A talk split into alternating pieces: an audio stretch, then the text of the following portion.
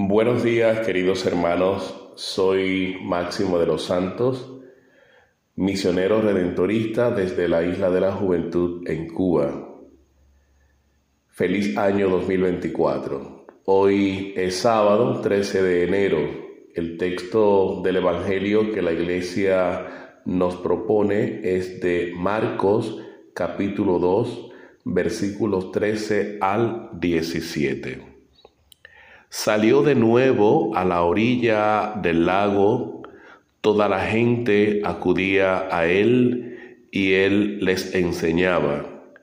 Al pasar vio a Leví de Alfeo sentado junto a la mesa de recaudación de los impuestos y le dice, sígueme. Él se levantó y le siguió.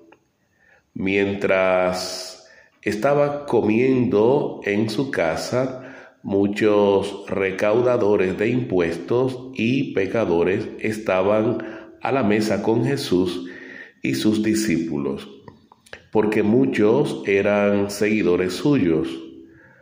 Los letrados del partido fariseo, viéndolo comer con pecadores y recaudadores de impuestos, dijeron a los discípulos, ¿Por qué come con recaudadores de impuestos y pecadores? Lo oyó Jesús y respondió, no tienen necesidad del médico los sanos, sino los enfermos. No vine a llamar a justos, sino a pecadores. Palabra del Señor, gloria a ti, Señor Jesús. El Evangelio que la Iglesia nos propone hoy hace visible la realidad sobre Jesús que no vino para hacer acepción de personas, sino más bien para rescatar al ser humano independientemente de su modo de vida, dando de esta manera la posibilidad de que la persona se regenere. Los recaudadores de impuestos o publicanos eran considerados renegados religiosa y políticamente, y por tanto pecadores e impuros. Con el llamado de Leví, Jesús rompe las barreras de la ley y hace realidad la universalidad del Evangelio. El levantarse después de estar sentado representa la ruptura que hace Leví con su pasado y el compromiso con una nueva vida. La casa es símbolo de la nueva comunidad de la que hacen parte los llamados. Jesús es el centro de la comunidad.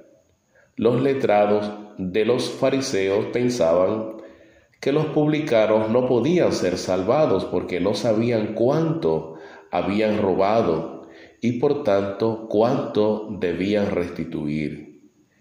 Jesús, en cambio, médico de Dios, promulga que cuando hay cambio de conciencia y de vida, todos son invitados al banquete del reino. En su tiempo Jesús fue cuestionado por compartir con los pecadores de aquel entonces. Hoy día también se hacen juicios muy severos contra los sacerdotes, religiosos, religiosas, que abren su corazón y comparten con los considerados pecadores. Sin embargo, nuestra opción debe ser por los preferidos de Jesús, viviendo la alegría del Evangelio y aprovechando el escenario para mostrar al Dios, nuestro alfarero, en quien hemos puesto nuestra confianza. Dios Todopoderoso, derrame su bendición abundante sobre ti en este nuevo año. Te bendiga cada día y te bendiga siempre. En el nombre del Padre, del Hijo y del Espíritu Santo. Amén.